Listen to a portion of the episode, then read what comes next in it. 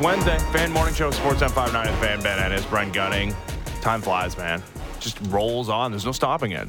Why would you want to stop it, really? Yeah, I've had times where I've wanted it to go much quicker than it is, and I've had yeah. times where I would ha- be happy to bask in the moment a little longer, for sure. I mean, how long ago was it that we were talking to Mark Spector about the Oilers and the turmoil in Edmonton and, you know, laughing, not at Jack Campbell in particular, mm. because he seems like a wonderful fella, but, like, the, the, the five times five million dollars deal he signed in Edmonton, and what a disaster, and, boy, Jay Woodcroft... He's on tenterhooks, eventually fired. They lose to the San Jose Sharks. I can tell you exactly when that was. That was November ninth. Okay. Uh, a lot has changed since then, Brent. Mm-hmm. Uh, the San Jose Sharks lost a million years ago, okay? The, this, this Oilers team now, after their four one victory over the Columbus Blue Jackets, the seventh team in N H L history to win fourteen straight. Uh, we'll talk about the Leafs in a second, yeah, yeah. but um, only one of the previous six teams, though, went on to win the Stanley Cup. Uh, this Oilers team is good, mm-hmm. getting better. They added Corey Perry. They have a young goaltender in Stuart Skinner. Even Jack Campbell in the A H L has the save percentage up over nine hundred now. I've heard. What? The N H L's regular season mm-hmm. lasts forever. Yeah. Uh, the Oilers in particular have lived like three lifetimes this regular season. We're not even at the All-Star break yet. Yeah, uh, they're like a cat. Nine lives. They've lived three of them all- already. The Oilers were like, you know, early on in the year, even when we were all laughing, we were getting our jokes off. It was like somebody like throwing rocks at a, like a gorilla in the zoo. And you're like, hey, you better hope he doesn't get out of there. Everybody with their jokes about the Oilers and their struggles going, right. yeah, okay, but...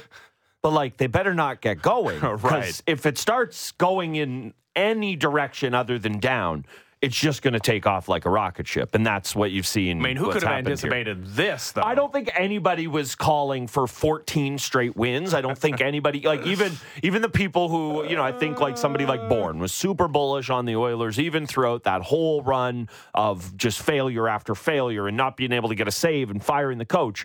I think even the people who are most bullish on them, we're not sitting here saying they're going to rip off fourteen wins in a row. I don't know, like fourteen out of eighteen would have would have sounded good. Forget fourteen straight. No one saw this coming, but everyone knew, again, not quite this, but that this was a possibility. You got two transcendent guys. You've got a team that's been able to get nuclear hot in the past, and you just see that. And it had a glaring weakness that, yes, there were other things, but you needed to get that one thing fixed. Hmm, maybe this gives you a little bit of hope in Leafland. You start getting some saves. All of a sudden, it's a different animal in Edmonton. Yeah, Stuart Skinner's been uh, been unreal. I mean, that's that's been the difference for them over the last couple of months. Uh, during the fourteen-game winning streak, they're they're averaging fewer than two goals against per game, one point six goals against per game. Stuart Skinner has been unfreaking believable. Uh, he now has a franchise record mark of eleven consecutive victories as he passes Grant Fuhr yesterday. They needed him. Uh, against the, the Blue Jackets in, in a game that they, you know, on talent alone should have uh, smoked. But, you know, you have those days, especially when you've won thirteen consecutive, that you need your goalie. He stepped up in a big-time way yesterday. He's a young guy. He's under contract for a while. They're getting the saves. They obviously have the top-end talent. And I think we're right back to, to where we were at the end of the season after they – consummate the, the trade for Ekholm, and they look like an absolute beast at the end of last regular season. I mean, the Oilers appear to be one of the Stanley Cup favorites here as we approach the All-Star break. Yeah, they are. And, you know, not to make everything about the Leafs. But no, make it all about the Leafs. Well, but we have to, is that why can that top-heavy team do it? You well, know, look that, at it. And I understand people are going to say uh, they're top-heavy times two and, you know, maybe three if you want to throw Nurse in there as well. They're not top-heavy times four or five if you want to throw Morgan Rielly in for the Leafs. That's obviously the first place people would go with that. The second is, sorry, Auston Matthews and your seventy goals. No one's Connor McDavid. That's a that's another thing. But I don't know. We talked about this when the Leafs went out there just last week and they had their trip against the Oilers, and you're looking at that blue line and it's Cody Ceci on the top pair and Vincent Desharnais playing regular minutes. And, you know, I'm sure some people can say uh, Simone Benoit is playing top four for the Leafs. Yeah, but why can it work for one of these teams and not the other? That is the thing I keep kind of coming back to. And, you know, for years, I'd love to point and say, ah, you know, it's a softer division. I don't know. Canucks and Golden Knights are pretty good. Mm. Not to say that the rest of the division is, is you know, world beaters, but mm. neither is the Atlantic. We've been talking about half of the division trying to get their stuff together for the better part of a decade now. So that's the thing I keep coming back to is, I, and I don't think anybody's sitting here saying, oh, the Leafs just need to get one save and all of a sudden they'll rip off fourteen straight. But why can that top-heavy team with, again, obvious holes. Go look up and down the lineup. You go. You can go point at. You think Max Domi's a problem is the three C. Go look at who's playing that role in, in Edmonton, okay? You look around the lineup. Again, top pair defenseman, Cody Ceci. We've seen that before. It stunk. So that's the thing I keep coming back to is, you know, there's a few obvious things I pointed at, but that that's the question I have when I'm looking at the Oilers. Yes, of course, being incredibly impressed by them, but in everyone's favorite game show, but what about the Leafs? That's where my mind goes. You know, we're going to do a lot of goaltending talk today mm-hmm. because Ilya Samsonov is getting a second consecutive I have a natural stat trick page in front of me. That's how much goaltending talk we're going to do Whoa. today. Yeah. yeah. Uh, so, yeah, we'll, we'll do Did that. Also, uh, Connor Hellebuyck is in town, okay? They get back-to-back Connor Hellebuyck uh, games uh, as the Jets are in Toronto tonight for the next-gen game, which you alerted me to. You don't think they'll the Jets will give the Leafs a breather and say, you know what, Saturday night, mm. no Bucky. I don't, yeah, probably not. Uh, yeah. Probably not. No. I mean, Connor Hellebuyck did start that loss, the four one loss. First time they gave up more than three goals in a hockey game in thirty-five against the Good line the by whoever it was on the Jets, though, that said doesn't count. Empty netter. Yeah, it really shouldn't. It's a great point. Um, but anyways, yeah. So we, we get to see Connor Hellebuyck, and we can relitigate, you know, last offseason and, and uh, the Leafs' lack of attention when it comes to uh, the goaltending. Uh, that they've had over the last, well, eight years now under uh, Auston Matthews. But it's hard not to look at that one particular place when you're talking about the Edmonton Oilers. Why was it going pear-shaped for them at the beginning of the season? Mm-hmm. Okay, there were some structural problems, and it McDavid maybe, was hurt. It, in the middle there, right? Yeah. Like, not out of the gates. Nope. Right? Like, just before the Winter Classic, he was hurt for, what, three, four games? Well, and I think there was a... Th- those are the games he missed, but I also think it was pretty okay. safe to say there was a stretch where he was maybe not at one hundred when before that injury. Yeah, and they were scoring, though. They were just getting outscored, mm-hmm. right? Like, yeah, but he wasn't. Like, again, yeah. we don't need to relitigate the first month of the season, but go look at where he is now in the points race versus then. Yep. Yeah, it's, it's not all this. Mm-hmm. But this sport, man, so often the analysis comes down to... Mixing a save. Who who had the better goaltender? Like, my God. Like, come on. Like, what? Hey, what's happened in Winnipeg? Oh, this is a team that was a laughingstock and, and people, you know, wrote off going into this season. What's going on? Oh, well, they're getting, you know, a former Vezina winner back to the peak of his powers. And yeah. he's... kept them in every single hockey game. The Oilers are getting saves now, where at the beginning of the season, they weren't to the degree at which they were willing to bury their five million dollars goaltender in the American mm-hmm. League. Now they get saves from twenty-five-year-old Stuart Skinner. I mean, it it, it does. It's not that, it, but it, it kind of is. Well, and, it you know, not to make everything exact parallels here, but, oh, it's Stuart Skinner, third-round pick, drafted, I can't remember, but it's either one year before or one year after Joe Woll, who's also mm-hmm. a third-round pick there. Same, like, like draft as Ottinger, too. Yeah, yeah, a lot of, uh, I don't know, maybe we'll, uh, maybe, I, I'm not ready to do it with Skinner. I'm certainly not ready to do it with Woll, but, uh, yeah, if either of those guys could climb to the Ottinger level, uh, you're laughing, laughing, laughing there. But, yeah, it, it's hard to say that with the Leafs, though, because we've had this conversation back and forth all year long. The idea of they weren't losing games because mm. Martin Jones was nuking them. In this, no, no, let's just talk about the stretch they've gone through while he's been the goalie. The Canucks mm. game, could they have won that game if they got some saves? Yeah, they also could have won that game if they didn't spot the Canucks a lead to to start things off. You know, feel the same way about uh, about the Oilers game. You you look at it and I ju- or well, the Oilers game's the opposite. You jump out to get a lead and you you blow it. But that I don't think the Leafs' problem is quite as simple. I do think that there are a few of these games that the bad goals early kind of tank them. We certainly saw that. You know, looking. The first bad Columbus game and then the second bad Columbus game where they blow the, the lead there uh, again.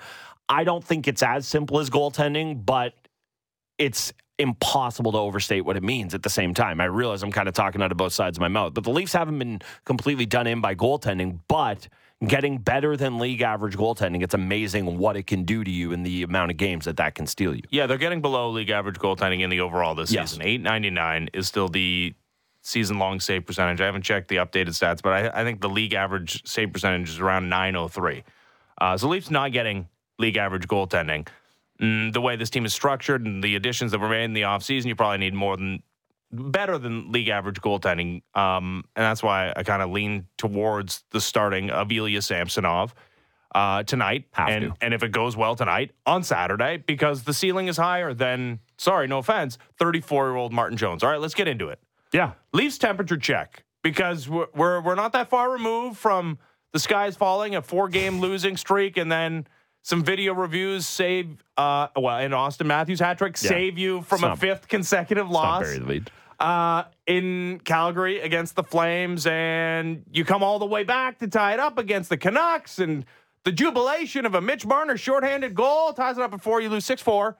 In Vancouver, and then you know, on the back end of back-to-backs with Ilya Samsonov in net, not asked to do a bunch, but when he was asked to answer the bell, uh, it was in pretty spectacular fashion against the Kraken, and you salvage a two and two, four-game road trip. Temperature check. Where are we with this Leafs team? Just quickly on the Samsonov in Seattle. It was the ama- amazing. I've never seen a goalie make so many saves while laying flat on his stomach before. Like, I've seen guys mm. in butterfly and half in a sprawl. It felt like he made four or five ten-bell saves with his chin basically yeah. touching the ice. It yeah, was truly, Hasek you think of, like, on his side. Yeah, exactly, right? Or And then we know Samsonov tried for, like, the old Dominik Hasek road hockey goalie in yeah. uh, Detroit, uh, his last start before the Seattle one. But, yeah, I just needed to remark to that. It was amazing stylistically, and as well.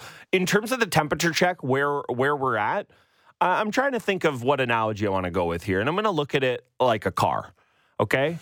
I think okay. there's a couple of blinking lights. Oh, my God. Overall. I, I know what that's like. Oh, yeah. Overall, cars running. Like, uh-huh. it's getting you to work. It's getting you A and B.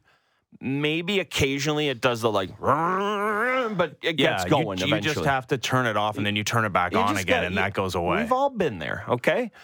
So there's a lot, but it's a weird car because, like, it's one of those cars where maybe the engine needs some work, but it's also got, like, a six spoiler on it, like circa mm. two thousand two. That's Auston Matthews. But that's where I'm at. This is a car. If Again, if I'm going to use the car analogy, mm. get your point A to point B. Mm-hmm. Point A was the regular season. Mm-hmm. Point B is the playoffs. Mm-hmm. I don't know that I feel comfortable driving it to North Bay via the Stanley Cup, all the way to the Stanley Cup final. Mm. But I think that there are a lot of pieces you like about it, but the blinking check engine light, and maybe you got to add some washer fluid, and that's the defenseman. And the goaltending was the transmission, and maybe you don't need to quite fix that. That's kind of where I'm at on this Leafs team, is that there are a few problems that you probably should get taken care of, but again, we've all been here at the, like, I think at the tail end of a, you're like owning a car, okay, I got to get a new one, how, how long can I push this?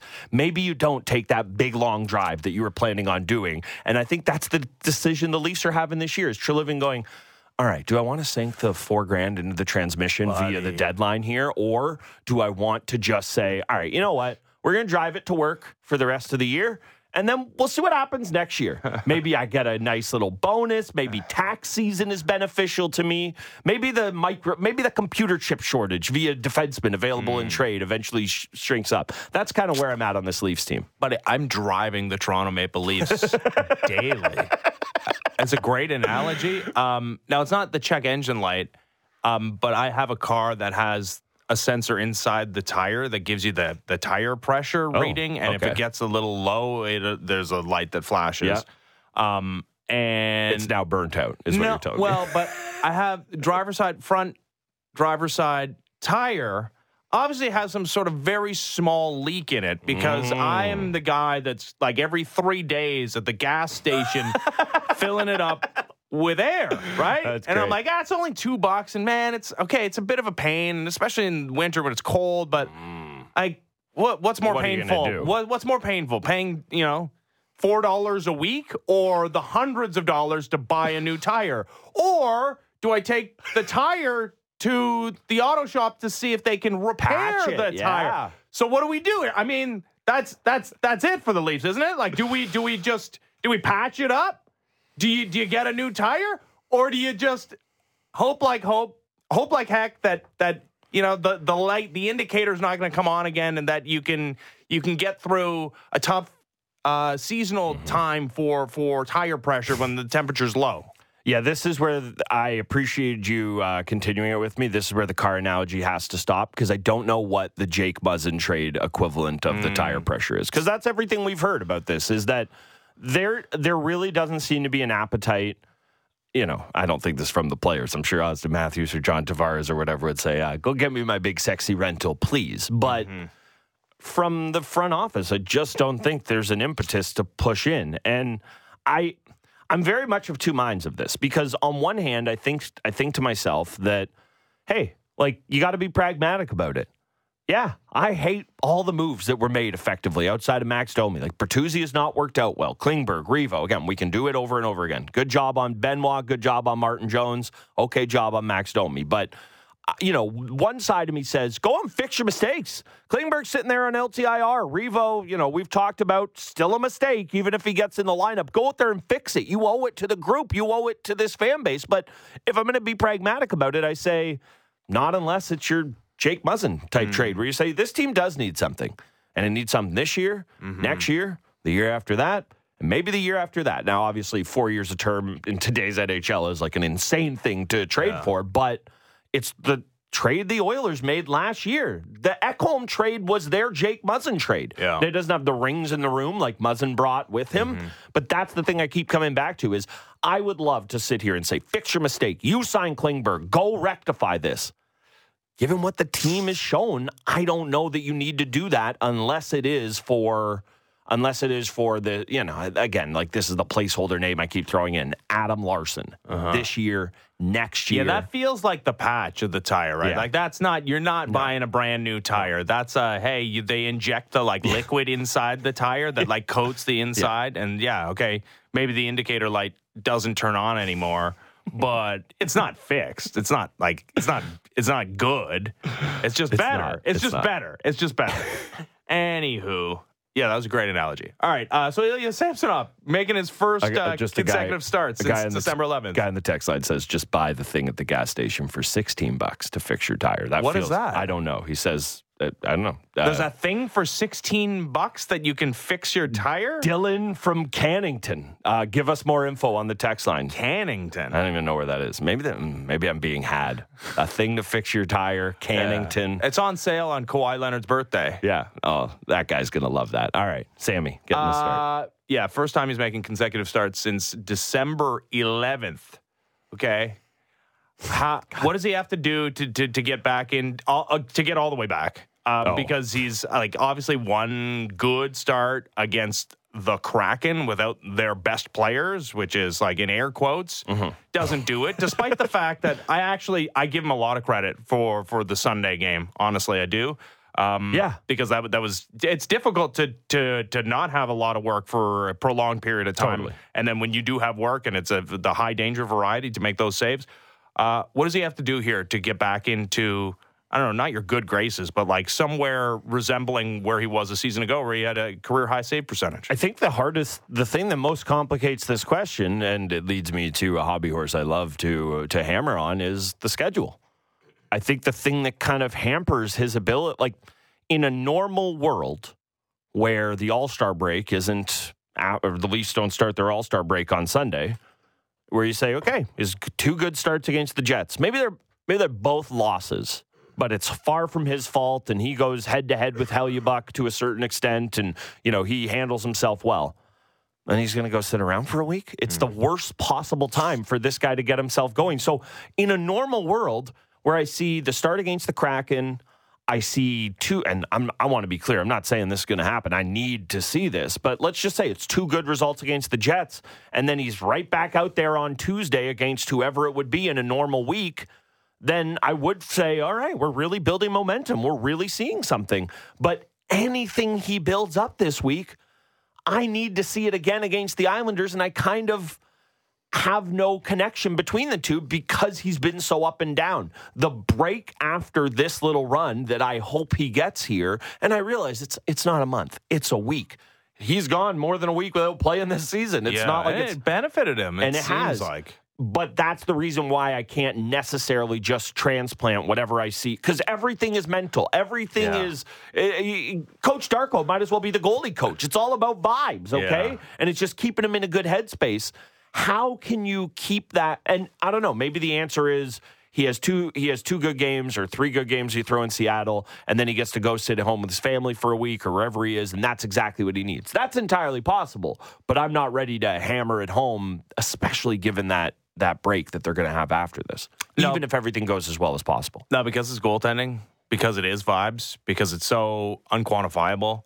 It really does take two good starts against the Jets for me to say, okay, all right, he's he's he's back until until he proves otherwise. Um, because well, part of that is also that Martin Jones is, I think, reverting to Martin Jones, and also mm-hmm. I think you, you're pretty hopeful that you get Joe Woll back the second half yeah. of the season after the All-Star break, um, and maybe that's not the best thing uh, mentally for Ilya Samsonov. That's the other part of it, for sure. But I mean, if he has two good games here against the Jets, who's just handing the net back to Joe Woll when he comes back? Like this is. I, I think ultimately Joe Woll is the goaltender of the future. That's part of that is just yeah. that he's under contract mm-hmm. for next year and Ilya Samsonov isn't. And yeah. it's, it seems hard to imagine that they would re-sign Ilya Samsonov as yeah. an unrestricted free agent at the conclusion of this weirdo season.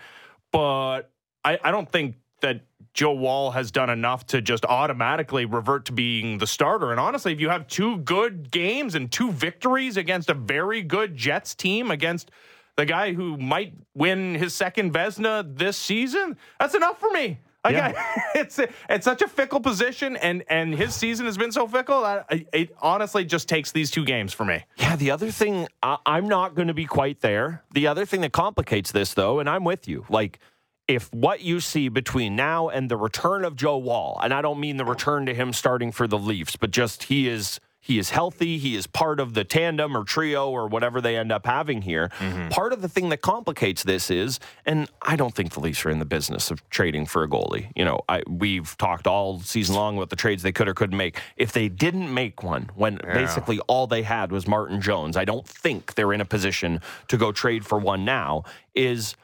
Do they need to do their homework to make sure they have two goalies between then and the trade deadline? So let's say Joe Woll comes back second week of February. Gives him a month mm-hmm. to get everything in line in terms of, no, not in terms of do they make their goalie, or not in terms of making a goalie trade, but knowing. Because again, I would love to sit here and say Joe Wall's going to come back and be the Joe Woll we saw at the beginning of the year. I don't know.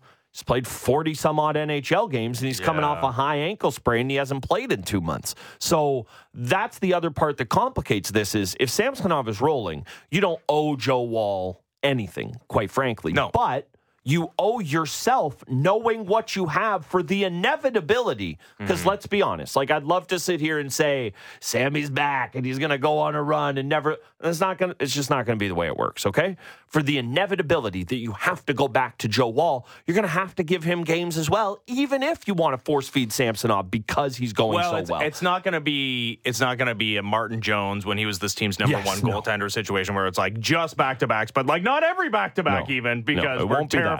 Be it's going to be more of a timeshare when Joe Woll is back either way. But that's where the...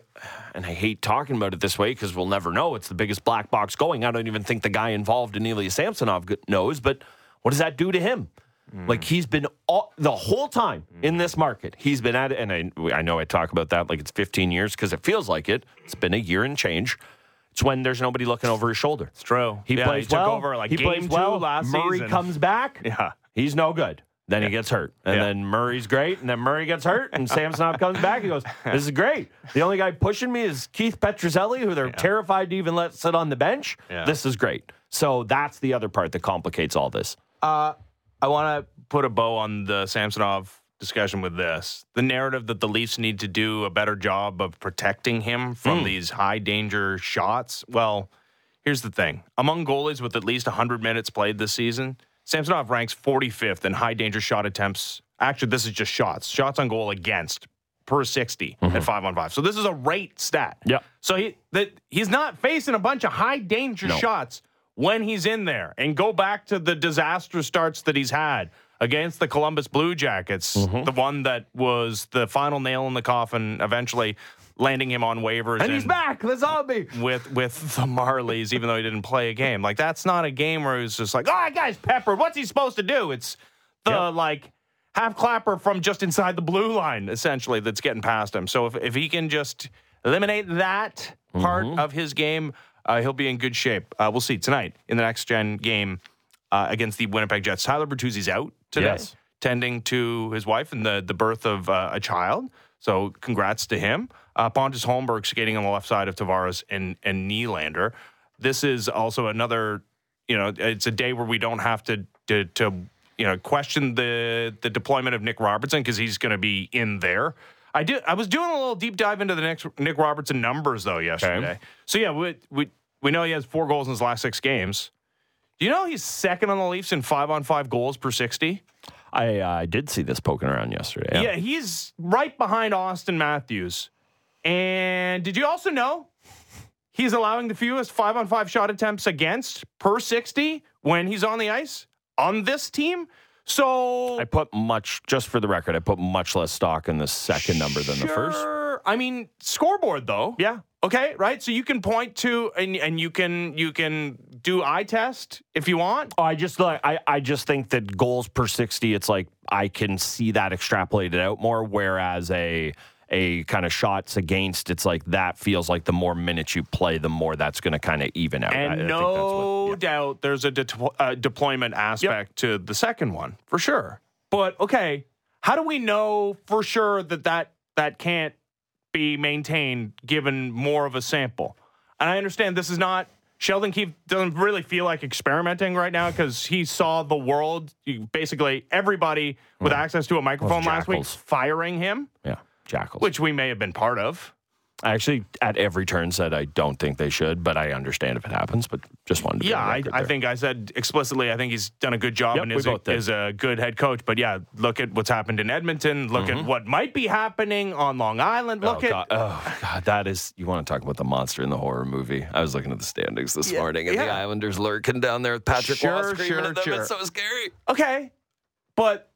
This has the potential of of growing to uh, a, a very. A, a, there's certain guys that that the the I don't know if I want to call them like a Leafs blogger, like the, mm. the Leafs like hardos sure. will ride for, and they're like, why? I mean, Frank Corrado was one of yeah. those guys. Like, why isn't this guy getting an opportunity? Yep. Right? Like, I understand. Like, maybe he's not a perfect player. Like, mm-hmm. maybe there's obvious flaws there, but it does feel like the head coach just has a predetermined opinion of that player, and there's never going to be an opportunity to see if there's something real here. Nick Robertson is not a perfect player. Mm-hmm. Nobody, I don't think, thinks he's going to win a Selke anytime soon. No. His job is to put the puck in the back of the net. He's done that not just recently, all season long on, mm-hmm. a, on a rate basis. Don't we need to see that extrapolated to see if that can continue? The I I totally understand the question. I think it's a it is the problem that Nick Robertson has had his entire N H L career. And no, I'm not going to mention that he's he's not six foot four like his brother. That would be a very very nice thing. But you did mention that. I did. Yeah. Sorry. Tough. Yeah. If he was taller, maybe he'd be here. But uh, the thing I the thing I keep coming back to is that it is it's it's the thing we talk about in all sports. How hard it is to win and develop at the exact same time. This is the kiss of death for Rasmus Sandin. And hey, Rasmus Sandin's been healthy in Washington the past few days or, or earlier on this season. So, you know, maybe it was just the player there and I'll put my hand up. Maybe I was wrong about that one. But there's a reason why he was never able to take his strides. Timothy Liljegren. It's a reason why it's been kind of remarkable that he's been able to slowly inch and creep his way, you know, towards maybe what the ceiling of that player is. Well, this Leafs team has asked a lot of him and needed him to be a key part of it. And I just think that that's where you're at on Robertson. I think that if he starts his career, you know, if he's four years older and comes up with the Matthews core, and mm. I don't mean that to say he has more chemistry with those guys or anything, but it's just he's allowed to make his mistakes. He's, you know, qualifying for the playoffs was not an absolute must. It was a thing that eventually ended up happening, but it wasn't an absolute must. The other thing I, the other thing I do think, though, with a guy like Robertson is, why can't he be winger Max Domi? Mm-hmm. The guy we right. sit there and go, okay, like, yeah, far yeah. from a perfect player. And I think the problem is, is because there's center Max Domi on this team. I think that right. might be part of the problem. And they play on the same line. It's a double-edged, well, but... The, the Max Domi line. This is the problem I talked about at the beginning of the year, is that it's it's a very tough thing for Keefe, because the position where Nick Robertson is best put to succeed, and guess what? That means the Leafs are are benefiting from it, because if he's succeeding, the team is generally speaking going to succeed as well, I think, is that you need an offensively gifted center to play with him, a guy like Max Domi. Mm-hmm. But then if you're a Stanley Cup caliber team, can you afford to have two of those guys on your third line if you don't necessarily have a, you know, Patrice Bergeron hard match first line? Because you don't want to use Austin. You could use Auston Matthews if you want that way. I, I would not like him. I would like them to try to give him good matchups to go, you know, score goals for his team. So I think that's the thing I look at with this is you should give Robertson a look. You should give him some run. But I think that this is the player he's going to be here. And quite honestly, I think he's, I think, and this isn't a, this isn't an insult. I think he can be winger Max Domi. It's just really hard to become that guy on a team that's winning right now. Yeah. Or, try, sorry, trying to win. Yeah, and it's it's hard to score when you're only getting nine minutes a game, but he's doing that, mm-hmm. which is I mean, remarkable. It's remarkable. Uh, also remarkable that, like, you know, hours after Luke Fox has the the one-on-one exclusive with Ryan Reeves that, oh, lo and behold, activated off uh, uh, injured reserve. So that coincides with Tyler Bertuzzi being away from the team and being deactivated off the roster, so you don't have to make a move to to put Ryan Reeves back on the active roster. Are we sure his wife is... Brit- no, I'm joking. Yeah, well, and so you could see a world in which, hey, especially if they win tonight and some of the pressure is off headed into Saturday's game against the Jets, that you say, hey, just take the extra day where we got the, the All-Star break oh, beyond that, okay. that. That the decision that is forthcoming mm-hmm.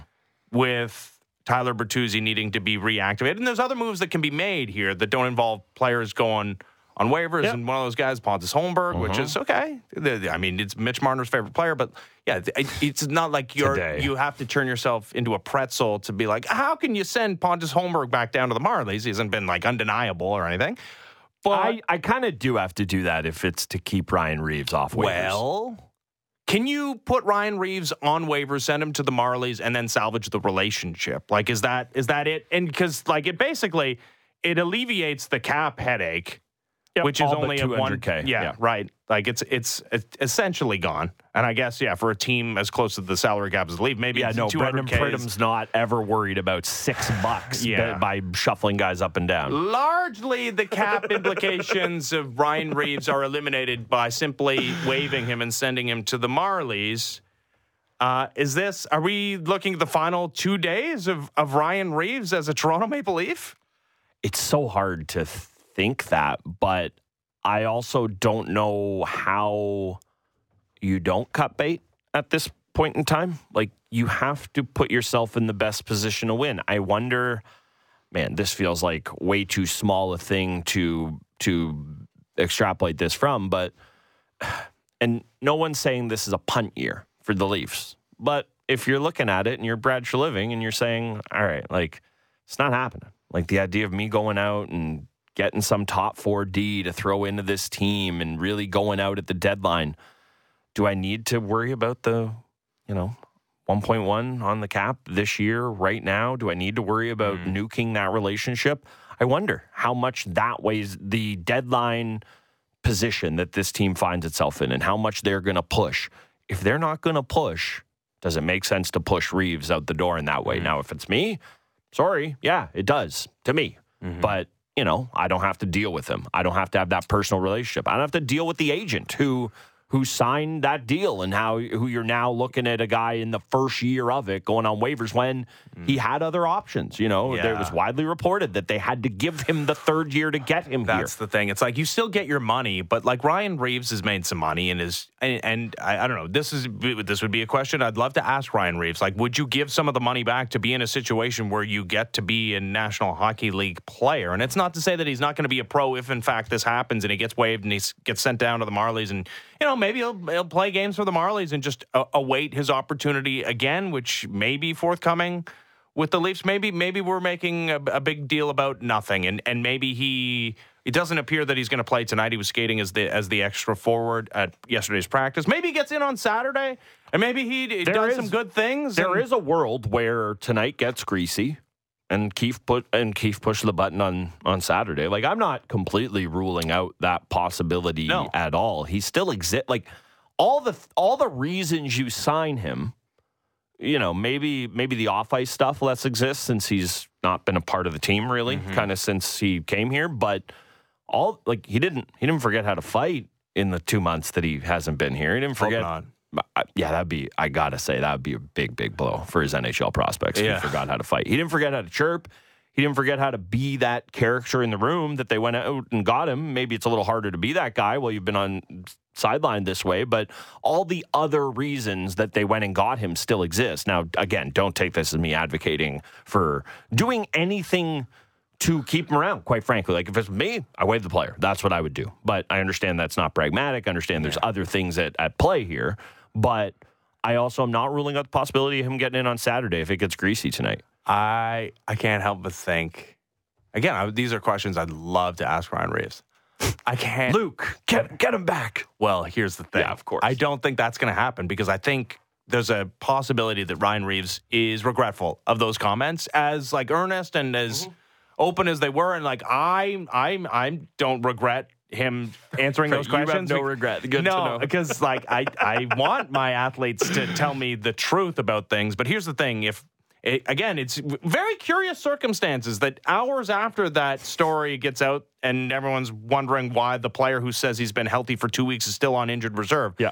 If we don't get those public comments, again, not like broadcasting them to the world, asked a direct question, answered it honestly. Mm-hmm. But if we don't get that on-record comment from Ryan Reeves, are the Leafs just able to keep this thing, stretch it out? And Ryan Reeves, okay, he's not playing still, which he's not happy about, mm-hmm. but he doesn't get the ignominy of being waived and sent down to the Marlies. He just gets to sit in the press box yep. on I R, even though he's not injured. Instead, now there's like this looming sort of Damocles yeah. over his head of, of of being embarrassed by being waived. Yeah, the other the other part as well that we have to take account into this, and I think that this goes to the question you asked there about the regret or if you'd take it back or whatever, is Let's not be let's not be blind to part of the reason he wanted to come here. You know, winning, all that. But I think it's pretty clear, at least from my mind's eye, that that's a guy who would, at the very, very least, be open to doing some media mm-hmm, one day. Yeah. So do you want, hey, look, if you're the guy who sticks it to the Leafs, it, there's plenty of places that would love to have you do that. I don't know that he wants to be doing regional games in, you know, no offense, Calgary yeah. or something along those lines, right? You want, like... You don't want to be the guy who has a... Again, it's different if you're Bieksa, and that's your character of who you are, and you love to poke... And Bieksa doesn't really do that, but I just use him as the antagonistic guy on, on Hockey Night in Canada, right? It's like, that's a character, but I don't think I don't think it's good for Reeves' post-playing brand, and again, maybe he doesn't care about that. I think he does, to be somebody who's seen to... And again, I don't really begrudge him, but seen to cause a stink. I, I think that has to kind of factor into all this as well. Yeah, uh, we'll see. Uh, maybe it gets in on Saturday. Leafs, Jets tonight. We'll get uh, back into the Leafs after seven o'clock. But coming up next, three players headed into Cooperstown. Uh, Baseball Hall of Fame, along with Jim Leland, is going to be hacking darts, you would you would think. if he does, if he's not smoking a cigarette on that Hall yeah, of Fame plaque. It's going to be a bummer. It's, I'm going to be bummed out because there's no way they're doing that. Uh, let's see if you're bummed out at this topic. How many Hall of Famers currently play on Toronto teams? We'll get into that next. As the Fan Morning Show continues, Ben Ennis, Brent Gunning, Sportsnet five ninety, The Fan. Big guests and bigger opinions on everything happening in Leafsland. Real Kipper and Bourne. Be sure to subscribe and download the show on Apple, Spotify, or wherever you get your podcasts.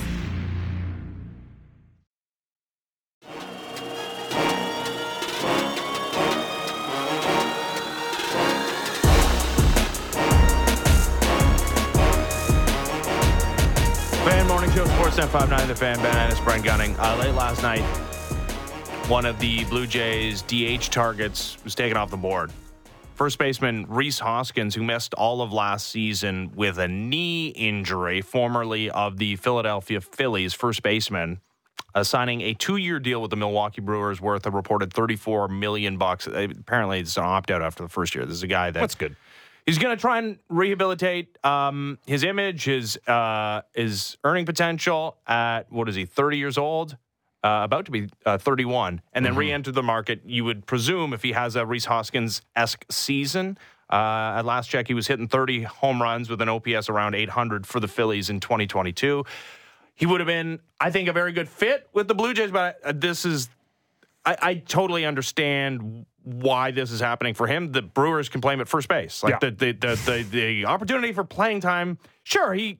He would have been the D H, and if he performed well, they, mm-hmm. they would have tried to slot him in there as often as possible, and he and Vlad could have been a timeshare D H for space type situation. Yep. There's also George Springer. They don't necessarily want a an everyday D H type. Alejandro Kirk exists. Sure. But Rhys Hoskins wants to play every day, and when he's been healthy throughout the course of his entire career, has been more than deserving of an everyday opportunity. So, I mean... The, the the the age of the player, mm-hmm. the upside of the player would have been it would have been a perfect fit for the Blue Jays, yep. but for the player, the Blue Jays were not a perfect fit for him. So I get it. Yeah, no, definitely not. In your in your absolute best case scenario of landing uh, of of landing Hoskins there, you get your Marcus Semien season out of him, and you That's say exactly see you later, it. Right? That's the best case or scenario. Or like Kevin Kiermaier. Yeah, totally. Who, yeah, I mean, he back. He, except nobody else wanted him right. for whatever reason. Yeah, it's uh, it, it is uh, odd there. Uh, my first thought when I heard the news was that somewhere in Etobicoke at a nerd chess night, Joey Votto was going, mm. yeah, baby, the dream still lives. I guess that's a tough one, too, because the, the Blue Jays need some level of certainty with whoever they get at that position. You and while I think, like, Joey Votto, I mean, uh, opened my eyes a little bit coming off the injury last yeah. season with the power. That Doesn't he, take much. Yeah, I, I just I, say the name, and you're like, no, but I, I, I think if you're looking at, at who's the most certain to produce of the available oh. D H candidates, he's at the low end of that. No, I think if he, I think if he does end up here, it's a case of, uh, well, I mean, quite honestly, nightmare scenario for everyone of this team kind of going, oh, what is out there? What's out there? What's out there? Nothing. Um, okay, Joey, want to come to camp? It'll be fun. Yeah, and I don't think Joey Votto. No, he's not I, like he's not taking he, a camp invite. But. Yeah, no, I and I, I think. The interest hasn't been maybe what he, uh, the future Hall of Famer Joey Votto anticipated, but there has been a reported at least three to four teams that are interested in Joey Votto's services. And mm-hmm. I'm sure more than a few of those are like, yeah, you can be the everyday D H if you perform here. And I don't, I mean, that would be the case if he signed with the Blue Jays, but I think he's coming. If you're signing Joey Votto, it's because you're also signing another D H, and maybe mm-hmm. it's like J D Martinez and Joey Votto. And if J D Martinez produces, then Joey Votto's kind of sitting there as a as a pinch hitter type, you know, maybe getting the occasional start at D H. Anyways, Rhys Hoskins would have been perfect, but I get it for him as he uh, is going to try and play first base every day for the Milwaukee Brewers. They have an uh, opening at that position. So speaking of future Hall, Hall of Famers, I'm like, no doubt, Joey Votto is going to be one of those, I think. Like, I think we've all come around to the idea that Joey Votto is a Hall of Famer, maybe even first ballot. A couple of guys do go in on the first ballot yesterday. Adrian Beltre, Joe Mauer, first ballot Hall of Famers, well-deserving. Todd Helton eventually getting in as well. Adrian Beltre was just one of my all-time favorites. I, like, Joe Mauer makes me feel older, which is weird, I know, but mm. a- Adrian Beltre, just, like, the hair touching, yeah. the way you could pick it, homers off just one knee. Just a pro. I mean... No, but cool. Yeah, Forget cool. that he's a pro. I cool. think of That's him going down to for one me, knee. Cool. Yeah, I think of him going down to one knee. I think of him not wanting to get his head touched, actually. Like, I know that yeah. that's bad, but that is what I think of. It's like, don't touch his head. Yeah, and that's it. Elvis Andrus. And that's yeah, yeah. like Elvis Andrus and him are kind of like tied to the hip. And Elvis Andrus used to also fake like he was catching the yeah. pop flies oh, yeah. when Adrian Beltre. Come over and snag it from him. It's yeah, great. Yeah. Uh, but also Elvis Andrus factoring in largely to Blue Jays fans. Yeah, of course. Memories of Adrian Beltre, who didn't mess up no. in the seventh inning of game five, but like, you know, threw the ball right at Elvis Andrus's glove and he yeah. couldn't ha- hold on to it. Mm-hmm. So, yeah, I mean, that's part of it as well is that I have lots of memories of the guys that go into the Hall of Fame now, which is it's We're hurtful ancient. to me. We are ancient. Seen the entirety of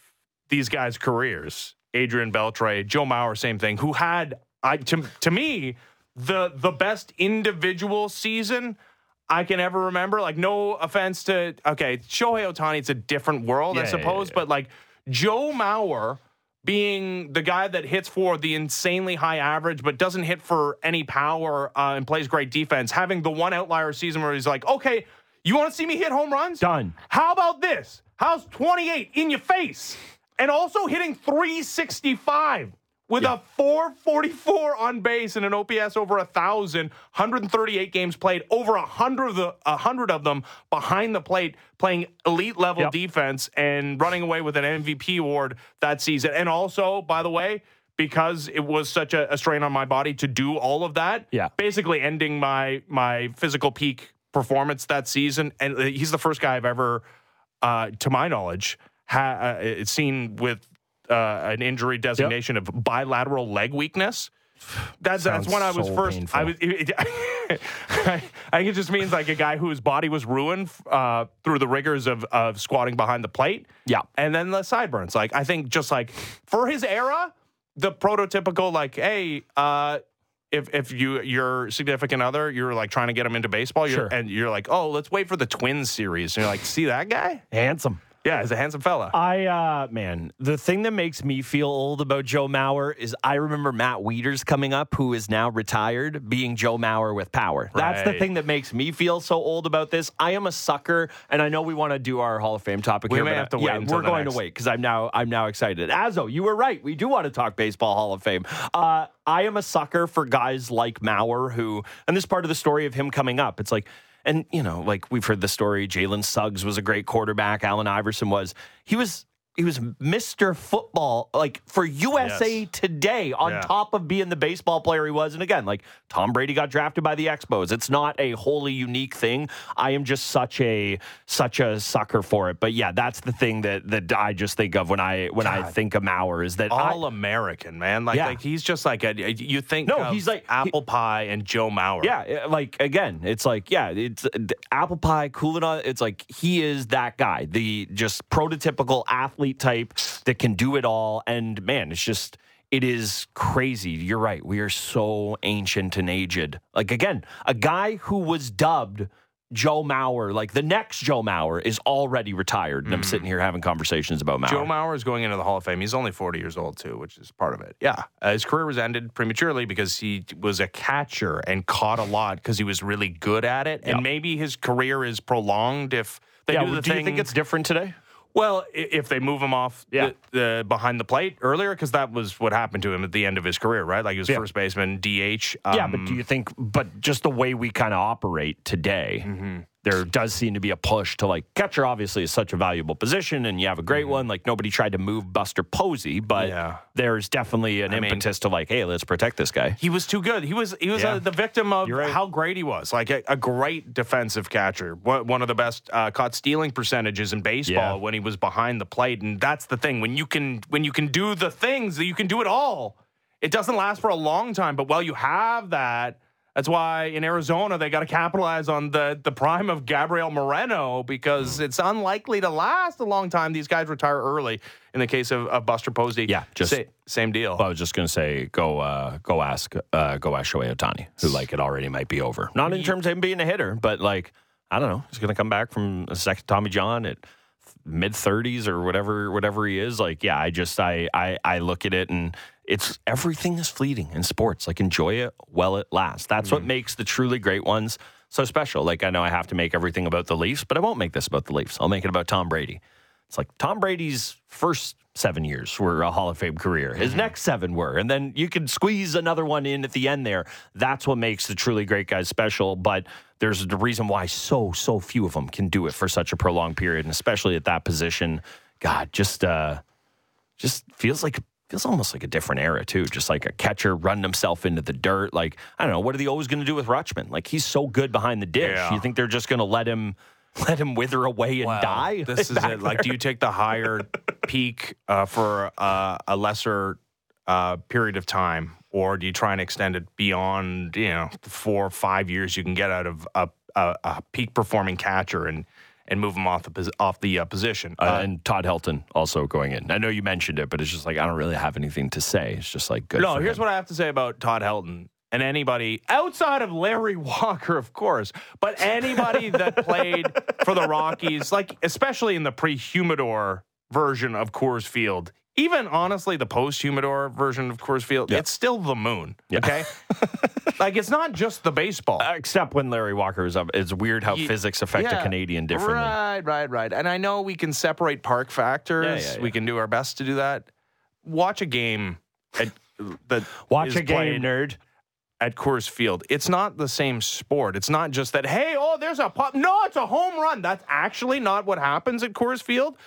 It, uh, there's more base hits, and yeah. there's more extra base hits, and not necessarily home runs at Coors Field, but that's the result of breaking balls not breaking. It's just yeah. like literally easier. Like the, the good pitchers get neutralized yeah. in that ballpark because the there's no air, there's no resistance, there's no friction on the baseball, so there's no such thing as a breaking ball. So no, like Todd Helton's great, and like he would have had a great career, yeah. and maybe he's a Hall of Famer somewhere else, and part of it is he, he played in the West Coast, and yeah.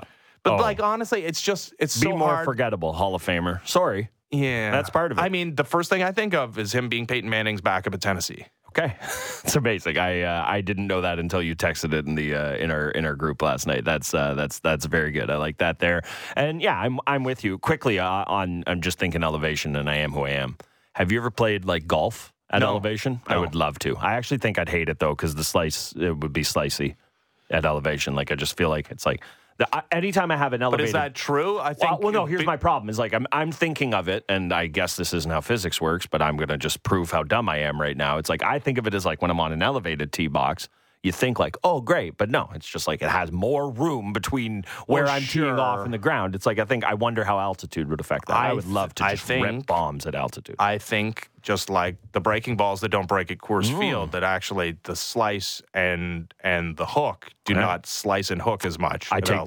back I take back everything I said about the wonderful people of Colorado. I will uh, now be attempting to move there. All right, uh, so remote we'll, shows. We'll we'll do the, the topic that yes. I I teased uh, before the break uh, in the next hour somewhere. Uh, but coming up next, get back into the Leafs. Um, John Tavares riding an eight-game pointless streak, the longest of his career. Is there a drastic change upcoming up the middle for the Toronto Maple Leafs? Not tonight, but maybe after the All-Star break. We'll talk about that and more next as the Fan Morning Show continues. Ben Ennis, Brent Gunning, Sportsnet five ninety The Fan.